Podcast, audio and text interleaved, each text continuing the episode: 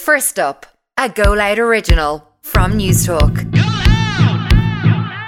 Good morning, it's Thursday, the 21st of April. I'm Mairead Cleary, and this is First Up all the news you need to start your day. On this morning's edition, a man charged with the murder of Aidan Moffitt and Michael Snee is due back in court in Sligo today. Ministers warn will run out of accommodation for Ukrainian refugees by the end of next week, and stalking looks likely to become a criminal offence by the end of the year. First up this morning, a 22 year old man charged with murdering two men in Sligo will appear in court again today. Yousef Palani is also accused of assaulting a third man. First up's Tara Duggan reports. Mr. Palani, with an address at Markievicz Heights in Sligo, appeared at a special sitting of Sligo District Court last Thursday. He was charged with the murders of Aidan Moffitt and Michael Snee in Sligo Town on April 10th and 12th, respectively. He was also charged with assaulting Anthony Burke in the town on April 9th.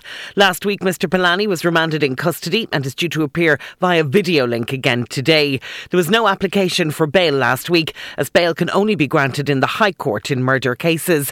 His solicitor did ask that his client be urgently psychiatrically assessed. A large crowd gathered outside the courthouse for last week's sitting. There'll be a shortage of accommodation for Ukrainian refugees by the end of next week, according to the government. Nearly 24,500 have arrived since the war began, and that could increase to 33,000 by the end of May. Almost 1,300 are currently being housed in emergency accommodation. 24,000 people pledged accommodation through the Red Cross, but Secretary General Liam O'Dwyer says over half haven't materialised so far. The rate has been um, 16% withdrawal rate.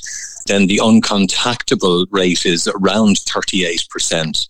Um, that's the, the experience we have had so far. And the uncontactable people, we will keep contacting them and sending emails and that just to ensure that people who may have missed uh, our telephone call or email have an opportunity to come back again.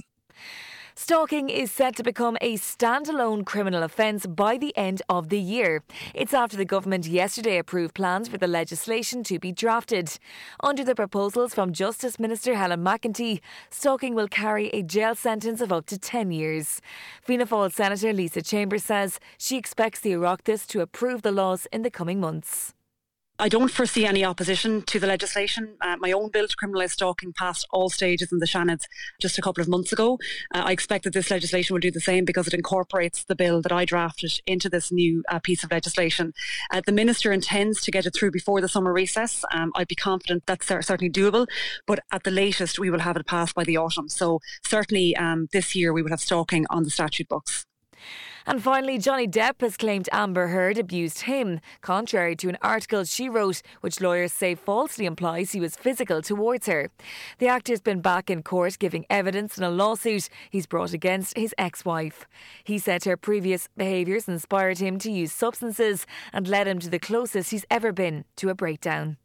It could begin with a slap, it could begin with a, a shove you know, throwing a TV remote at my head. It could be throwing a glass of wine in my face. Um, but it, all in all, it was a constant. And that is first up for Thursday, the 21st of April. I'm Mairead Cleary.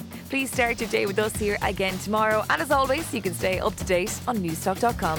Thanks for listening and talk tomorrow.